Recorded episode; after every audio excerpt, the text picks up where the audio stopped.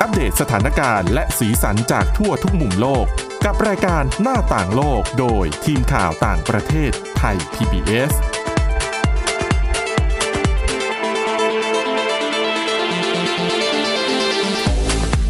สวัสดีค่ะคุณผู้ฟังขอต้อนรับเข้าสู่รายการหน้าต่างโลกค่ะ ก็รายการของเรานะคะ ก็จะนำเรื่องราวข่าวสารทั้งเรียกว่าเป็นข่าวเหตุการณ์อัปเดตที่น่าสนใจรวมถึงบทความหรือว่าเรื่องราวอื่นๆนะคะที่เอ่อจะเป็นประโยชน์กับคุณผู้ฟังบ้างไม่มากก็น้อยนะคะ วันนี้ก็เช่นกันค่ะ วันนี้นะคะพบกับคุณวินิษฐาจิตกรี และดิฉันสวรักษ์จากวิวัฒนากุลค่ะ สวัสดีค่ะ ค่ะช่วงนี้ก็หลาย ๆ ประเทศเนาะกำลังจะมีการเลือกตั้ง อืม นะคะซึ่งเออของในรายการหน้าต่างโลกเนี่ยเราก็แบบนำมาเสนออย่างต่อเนื่อง วันนี้ก็เช่นกันแต่ว่าวันนี้เป็นเรื่องของการเลือกตั้งในระดับท้องถิ่น ใช่ แล้วคนที่ชนะนี่แบบเหนือความคาดหมายมาก เหนือจริง ๆ ต้องบอก ค่ะ ว่าเป็นเรื่องที่ เซอร์ไพรส์มาก ค่ะ เซอร์ไพรส์ทั้งกับ ไม่ใช่แค่ชาวบ้าน หรือว่าตัวคน เซอร์ไพรส์ตั้งแต่เอางี้ ตั้งแต่ชาวบ้านนะ ค่ะ ตั้งแต่คนที่ลงสมัคร ค่ะ รวมไปถึงเจ้าของตำแหน่งคนเก่า แล้วเป็นข่าวระดับโลกทั้งๆที่เป็นแค่การเลือกตั้งระดับท้องถิ่นในประเทศรัสเซีย ใช่ ค่ะ คือเป็นอยู่ในชนบทด้วยนะ ไม่ได้อยู่ในเมือง อืม ใหญ่อะไรแต่อย่างใด เรื่องของ ค่ะ เรื่องก็คือ หมู่บ้านต้องบอกว่าเป็นองค์กรปกครองส่วนท้องถิ่น เพราะว่ามีหมู่บ้านที่อยู่ภายใต้การดูแลอะประมาณถึง 30 แห่งด้วยกันก็เล็ก ๆ น้อย อืม ๆ แต่รวมๆกันเป็นจะบอกว่าอบตก็อาจจะเป็นไปได้ ตำบลอะไร ถ้าเปรียบเทียบให้ฟัง อย่างเงี้ยนะ เนาะเหมือนประมาณ เอ อ อ บตบ้านเรา ซึ่งคนที่ชนะการเลือกตั้ง ค่ะ ได้เป็นหัวหน้าองค์กรปกครองส่วนท้องถิ่นคนล่าสุดของที่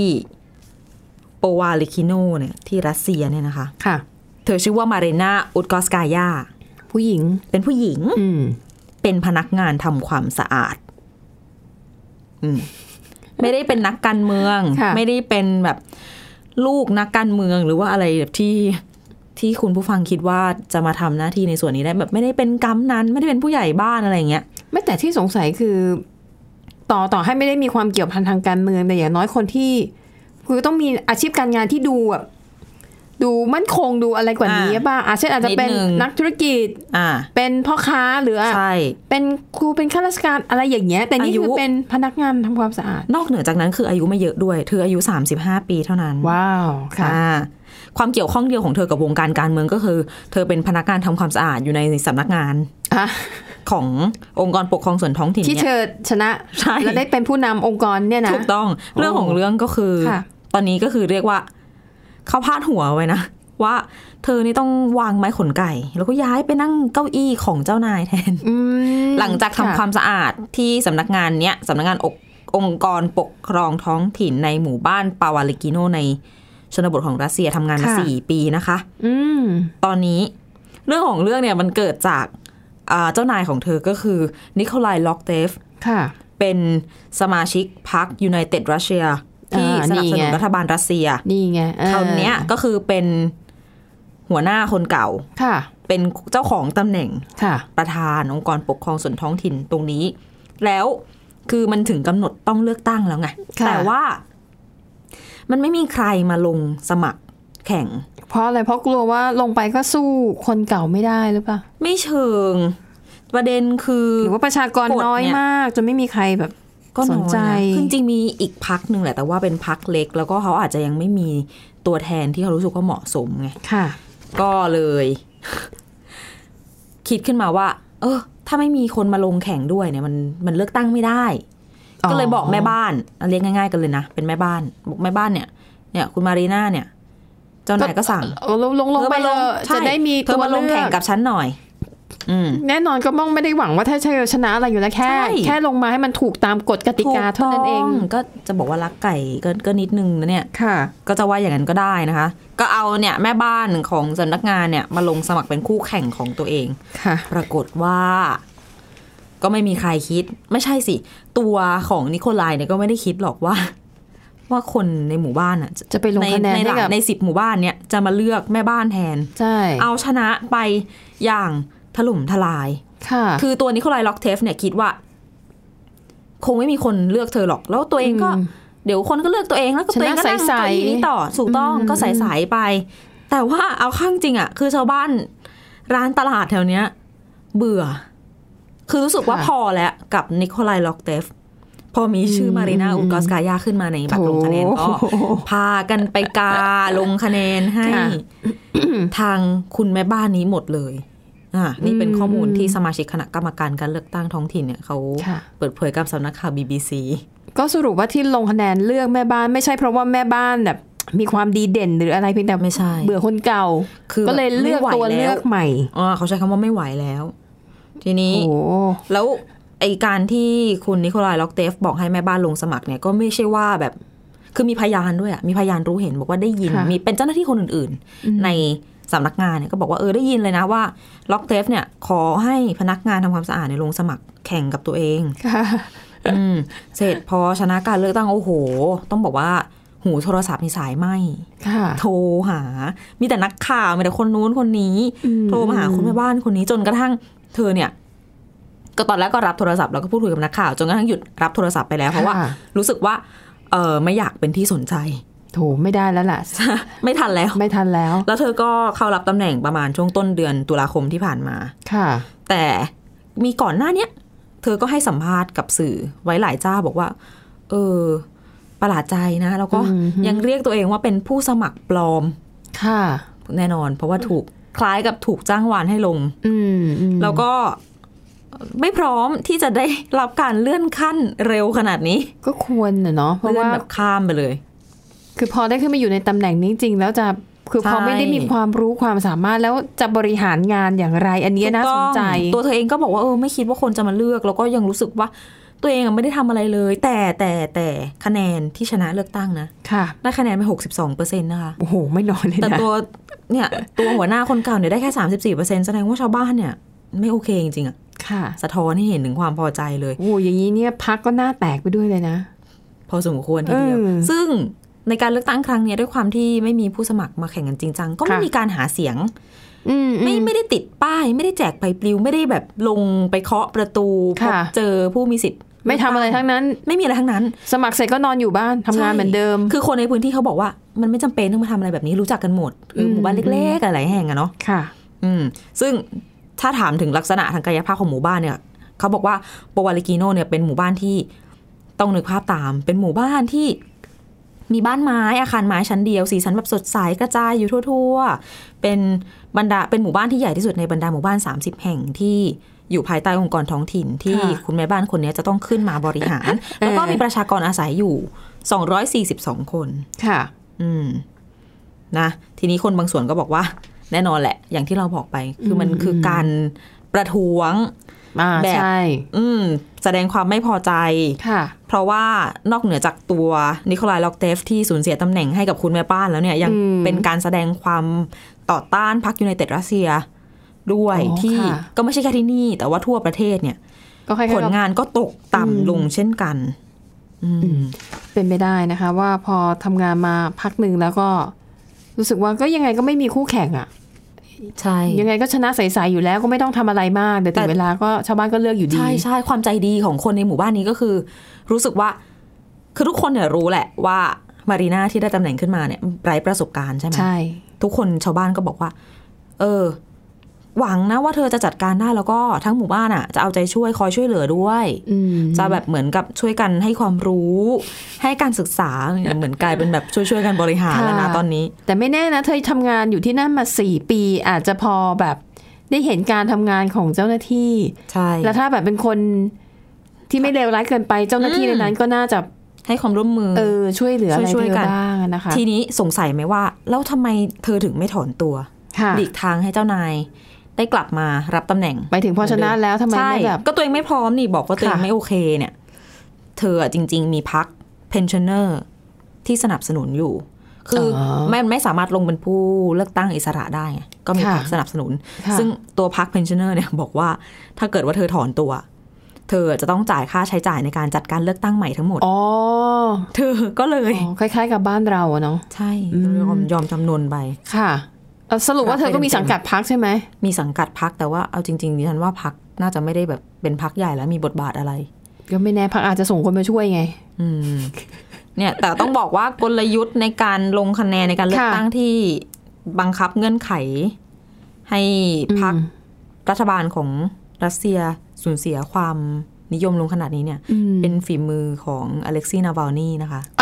คนที่โดนวางยาเหรอ เออ แผนนี้ดีเป็นเรียกว่าเป็นเป็นการตอบโต้แบบไม่ใช้ความรุนแรง ใช่ แต่มันเจ็บลึกมากอะ ทำให้มีคนหน้าใหม่ได้เข้ามาสู่วงการเมืองหลายคนแล้วด้วย เออ อันนี้ก็ดีนะ เออ น่าสนใจดี น่าสนใจมาก สะท้อนถึงความไม่พอใจของประชาชนจริงๆนะ ค่ะ ขนาดถึงยอมเลือกคุณแม่บ้านมาบริษัทบริหารหมู่บ้านได้ อืม เนี่ย อืมเห็นไหมแค่เรื่องแรกเกี่ยวกับการเมือง ไม่ได้ดูถูกอาชีพแม่บ้านนะคะคุณผู้ฟังหมายถึงว่า ค่ะ พวกเราพูดถึงประสบการณ์ในการบริหารเนาะ ถูกต้อง อืม เพราะว่า อืม มันก็ไม่น่าจะง่ายที่จะแบบจัดการหมู่บ้านแบบหลายสิบแห่ง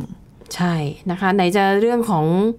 ขั้นตอนทางกฎหมายกับระเบียบพิธีการเอกสาร อืม ต่างๆ นานาเนี่ยมัน ควา มันมันไม่ง่าย ค นะ นมันไม่เหมือนกันไง ต่อให้คนมีความรู้เรียนจบปริญญา แต่ มัน ถ้าไป ไม่ เจอ เกี่ยวใช่ มันไม่เกี่ยวทุกอย่างเราเรียนรู้ได้นะคะ อันนั้นก็คือการเมืองระดับท้องถิ่นในรัสเซียโหแต่น่าสนใจมาก ชอบมากๆ แปลก เออแปลก แปลกจริงๆ มากๆอ่ะนะคะ แต่ว่าเรื่องราวที่น่าสนใจยังมีอีกเพียบนะคะ เดี๋ยวเบรกหน้ามาเจอกันตอนนี้พักกันแป๊บหนึ่งค่ะ หน้าต่างโลกโดยทีมข่าวต่างประเทศไทย PBS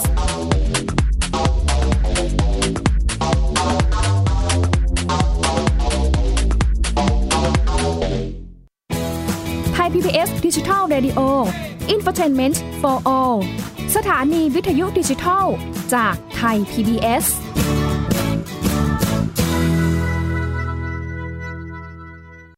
มากกว่าด้วยเวลาข่าวที่มากขึ้น จะพัดพาเอาฝุ่นออกไปได้ครับ มากกว่าให้คุณทันในทุกสถานการณ์ ตามที่กฎหมายดังกล่าวกำหนดเอาไว้ มากกว่ากับเนื้อหาเที่ยงตรงรอบด้าน นำมาใช้ในคดีเมาแล้วขับ มากกว่าในทุกทางออกของสังคม ป้องกันไม่ให้ปัญหาเกิดขึ้น มากกว่ากับข่าวรอบวันในทุกมิติ เครนก่อสร้างเกิดอุบัติเหตุขึ้น มากกว่าด้วยการวิเคราะห์ที่ตรงจุด ความพยายามของภาครัฐที่จะแก้ปัญหา และมากกว่ากับทีมข่าวมืออาชีพ ข่าวไทย PBS ให้คุณได้มากกว่า วันนี้การดูข่าวของคุณจะไม่ใช่แค่ในทีวีไทย PBS ให้คุณดูข่าวได้หลากหลายช่องทาง ที่ถูกน้ำท่วมเต็มพื้นที่ เว็บไซต์ www.thaipbs.or.th/news Facebook Thai PBS News Twitter @thaipbsnews YouTube Thai PBS News ไหลล้นทะลักเข้ามา กดติดสนันในการข่าวพร้อมๆกับหน้าจอไร้ขีดจำกัดเรื่องเวลา เข้าถึงรายละเอียดได้มากกว่า ไม่ว่าจะอยู่ณจุดไหน ก็รับรู้ข่าวได้ทันที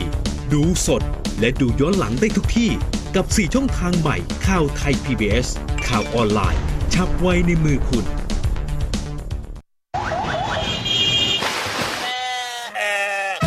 ชวนทุกคนตะลุยไปให้สุดโลก สะบัดจินตนาการกับเสียงต่างๆ ไปพร้อมกัน ในรายการ เสียงสนุกทาง www.thaipbspodcast.com และแอปพลิเคชันไทย PBS Podcast แล้วเจอกันนะคะ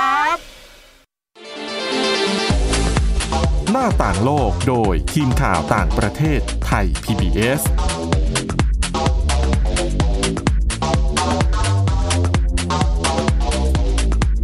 ค่ะคุณผู้ฟังมาต่อกันในช่วงที่สองนะคะ จากเบรกแรกที่เราพูดถึงเรื่องที่แม่บ้านเนี่ยจู่ๆก็แบบว่าชนะเลือกตั้งได้เป็นผู้นำองค์กรระดับท้องถิ่นของรัสเซียเฉยเลย ค่ะ นะอันนั้นสาเหตุเนี่ยเกิดจากคือคนเบื่อคนเก่า อืม นะที่มาจากพรรคการเมืองที่แบบผูกขาด ค่ะ อันนั้นคืออีกอีกแบบหนึ่งแต่ยังมีอีกกรณีหนึ่งอันนี้น่าสนใจเหมือนกัน อันนี้น่าจะเจ็บกว่าด้วย ก็คือ เป็นการลงคะแนนให้กับผู้สมัครที่เสียชีวิตไปแล้ว โห คือกระบวนการเลือกตั้งเนี่ยมันก็คือมีการหาเสียงผ่านมาแล้วระดับหนึ่งแต่ปรากฏว่ามีหลายครั้งที่มีผู้สมัครเนี่ยเสียชีวิตก่อนที่จะมีวันลงคะแนน ค่ะ แล้วปรากฏว่าประชาชนไปลงคะแนนให้กับผู้สมัครที่เสียชีวิตไปแล้วอะ่ะมีหลายกรณีมากนะคะ อย่างกรณีแรกเนี่ย เกิดขึ้นในประเทศโรมาเนียค่ะ เป็นการเลือกตั้งตำแหน่งนายกเทศมนตรีกรุงบูคาเรสต์ ค่ะ ก็ปรากฏว่าหนึ่งในผู้สมัครนะคะเป็นผู้สมัครจากพรรคสังคมประชาธิปไตย คนนี้เป็นแนวคิดแบบซ้ายนะคะปรากฏว่าติดโควิด -19 แล้วเสียชีวิตจากโรคแทรกซ้อน ค่ะ นะคะ แต่ปรากฏว่าคือข่าวการเสียชีวิตของเขาเนี่ยก็แน่นอนคนทั่วไปก็ต้องรับรู้ว่าอ้าวผู้สมัครคนนี้เนี่ยเสียชีวิตไปแล้ว แต่สิ่งที่เกิดขึ้นก็คือว่า ผู้เสียชีวิตคนนี้ชื่อว่าอีออนอาลีมานนะคะเขา ได้ไปทั้งหมด 1,057 คะแนน จากประชากรทั้งหมด 1,600 เสียง เกินครึ่งอ่ะ อืม คือแบบถล่มทลายเลยอะ แม้ นะคะ จะเสียชีวิตไปแล้วก็ตาม ใช่แล้วนอกจากนี้ นี่คือเป็นการเป็นชัยชนะอย่างถล่มทลาย แล้วก็เป็นสมัยที่สี่ด้วย ค่ะ เออนะคะ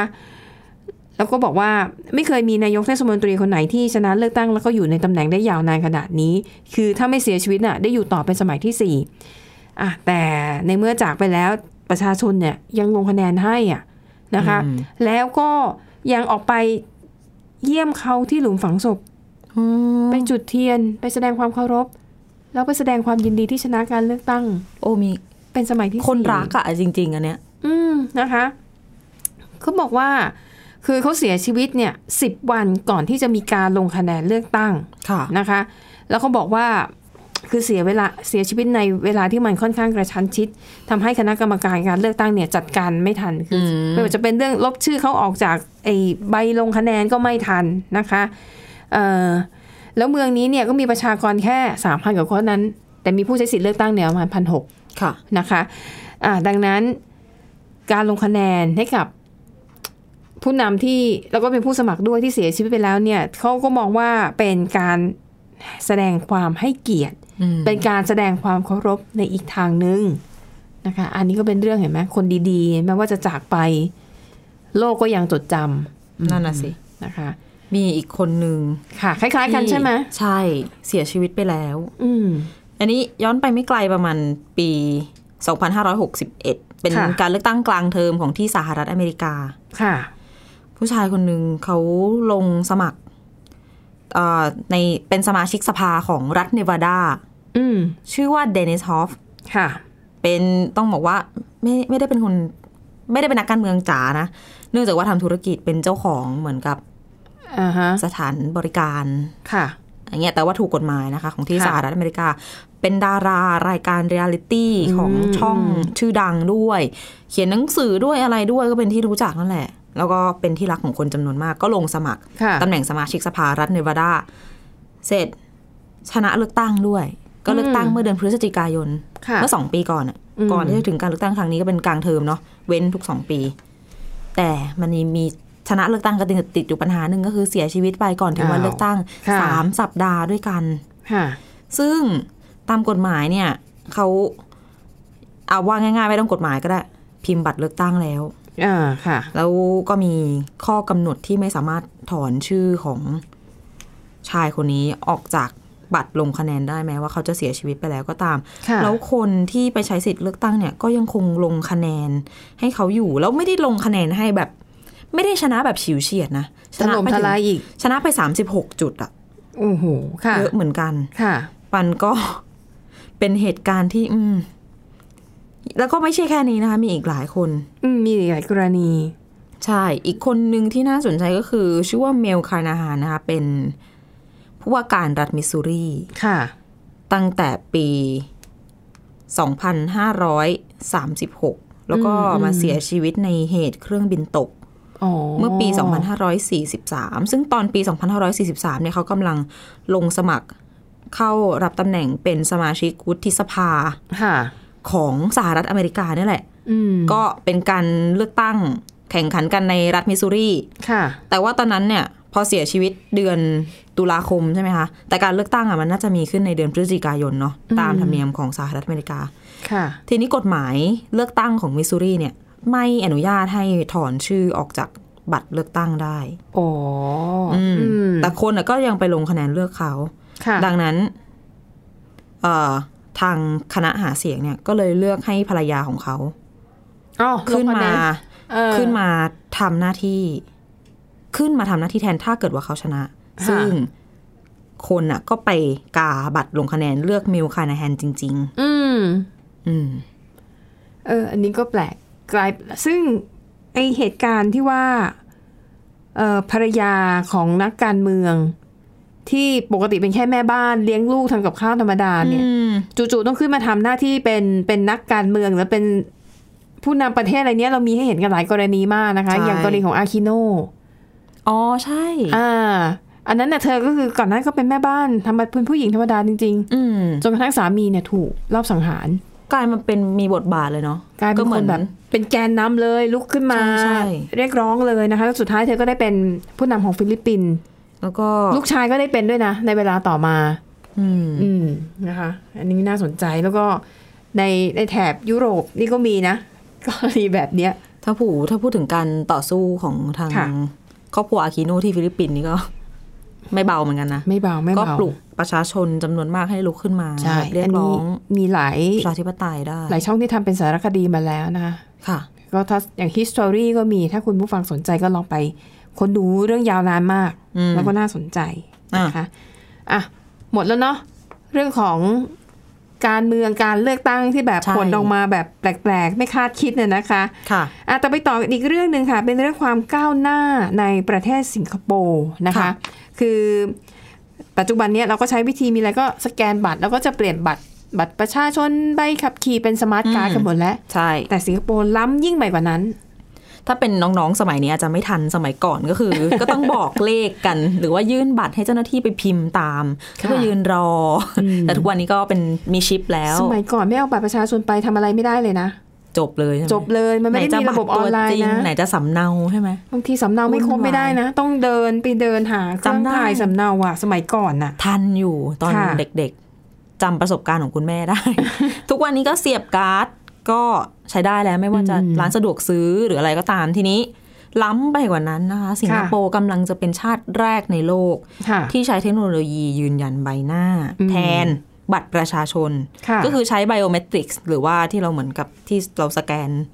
ปลดล็อกโทรศัพท์มือถือบางยี่ห้อเนี่ยนะคะ มอืม เป็นการตรวจสอบข้อมูลทางชีวภาพ ค่ะ จะทำให้ประชาชนเข้าถึงบริการทั้งของเอกชนทั้งของรัฐ ได้อย่างปลอดภัย ซึ่งหน่วยงานด้านเทคโนโลยีของสิงคโปร์บอกว่าอันเนี่ยคือเป็นพื้นฐานสำคัญเลยนะสำหรับการเข้าสู่ยุคแห่งเศรษฐกิจดิจิทัลของในประเทศ ซึ่งซึ่งตอนเนี้ยก็เริ่มใช้ในธนาคารแล้ว แล้วก็กำลังจะทยอยทยอยมาใช้ในทั่วประเทศ ค่ะ ซึ่งการสแกนใบหน้าเนี่ยก็ไม่ได้แค่ยืนยันตัวบุคคลนะเขาบอกว่ายังช่วยทำให้มั่นใจด้วยว่าคนคนเนี้ยมีตัวตนอยู่จริง อืม ไม่เหมือนบัตรประชาชนที่แบบบางทีคนที่เสียชีวิตไปแล้วก็ถูกเอามาสวมสิทธิ์ อืม อย่างที่เคยมีปัญหาในการเลือกตั้งบ้านเราอะเนาะ ค่ะ แอนดรูว์บัตผู้ก่อตั้งแล้วก็ผู้บริหาร iProof นะคะ ซึ่งเป็นบริษัทของอังกฤษที่จัดหาเทคโนโลยีนี้ในสิงคโปร์เนี่ย เขาบอกว่าเวลาแสดงตัวเนี่ย เราก็ต้องมั่นใจนะว่าคนนั้นเป็นคนจริง ๆ ไม่ได้ว่าเป็นรูปเป็นบัตรเป็นวิดีโอที่ทำไว้ก่อนแล้ว คือมันตัดต่อมันอะไรได้อะ เหมือน ถ้าส เรา แกนใบหน้า เหมือนที่เราเห็นในหนังไงเวลาผู้มิจฉาชีพ ใช่ จะแบบล้วงข้อมูลก็จะ อืม แบบลายนิ้วมือก็เอาดินน้ำมันอะไรไปกดให้เป็นรอย ตัดปัด อะไร ปัด อย่างเงี้ย ใช่โอ้โหดู Mission Impossible เยอะก็จะมา ใช่ ประมาณนี้ ใช่ อ่ะ ค่ะ อันนี้ก็คือต้องเป็นตัวเป็นๆน่ะ ไปยืนสแกนหน้า แล้วก็หนึ่งหนึ่งในอันนี้สะดวกปลอดภัยอีกอย่างหนึ่งก็คือ ไม่ต้องลำบากควักบัตรมาแล้วเขาก็จะไปลิงก์กับบัตรต่างๆ เช่นบัตรอ่าที่ใช้ในการเดินทางรถไฟฟ้า ค่ะ บัตรเงินสดอะนะคะ คล้ายๆกับของบ้านเราเนี่ยแต่ของเขาก็คือจะลิงก์ทุกระบบด้วยการขึ้นได้ทั้งรถเมล์ขึ้นรถอะไรก็ได้ อืมหือ จ่ายร้านสะดวกซื้อก็ได้ แค่งานสแกนใบหน้าค่ะ ใช่แล้วก็แค่จดจำใบหน้า แต่ดิฉันน่ะสงสัยมาก แล้วถ้าเป็นฝาแฝดอะ จริง ๆ เขาบ ฝา อก แฝ ว่า ดไม่เหมือนนะ เขาบอกว่ามันจะมีความแตกต่าง จริงเหรอ แต่ว่าดิฉันก็ไม่แน่ใจในข้อมูลเชิงเทคนิ ใช่ ค ไหม เหมือนกัน ถ้าเป็น นะ ฝาแฝดที่เหมือนกันเป๊ะๆอ่ะเครื่องมันจะแยกออก แต่ดิฉันเข้าใจว่ามันไม่มีการเหมือนเป๊ะนะ ร้อยเปอร์เซ็นต์ ใช่ หน้าคนยังไงก็ต้อง น่าจะมี ก็ต้องมี จุด ความแตกต่าง บบอาจจะไปถึงดวงตาด้วยหรือเปล่า เพราะมันเป็นไบโอเมตริกก็แบบข้อมูลทางชีวภาพทั้งหมดบนใบหน้า เอออันนี่เป็นคำถามที่น่าสนใจ นะคะ น่าไปหาข้อมูลมา อันนี้ยังไม่นับคนที่ทำศัลยกรรมใบหน้า จนใบหน้าเปลี่ยนไปเลยอ่ะ มันจะมีผลไหม น่าจะต้องไปบันทึกข้อมูลใหม่กรณีเนี้ยดิฉันว่า เพราะว่าเขาจะเอาที่เราสแกนอะไปเทียบกับข้อมูลรูปถ่าย ค่ะ ในฐานข้อมูล เออ ถ้าสมมติว่าดิฉันไปอัพหน้ามาใหม่ดิฉันก็ควรจะไปสแกนอัปเดตข้อมูลกับภาครัฐใหม่ถูกไหมไม่งั้นเดี๋ยวใช้ไม่ได้ อืม อืม เออ น่าสนใจนะคะ เอาละค่ะ และทั้งหมดนี้ก็คือเรื่องราวนะคะ ที่ทีมข่าวต่างประเทศนำมาเสนอ หวังว่าจะเป็นประโยชน์คุณผู้ฟังบ้างไม่มากก็น้อยนะคะ อ่ะ วันนี้หมดเวลาแล้วนะคะ เราสองคนพร้อมด้วยทีมงานลากันไปก่อน พบกันใหม่ตอนหน้า สวัสดีค่ะ สวัสดีค่ะ Thai PBS podcast. View the world via the voice.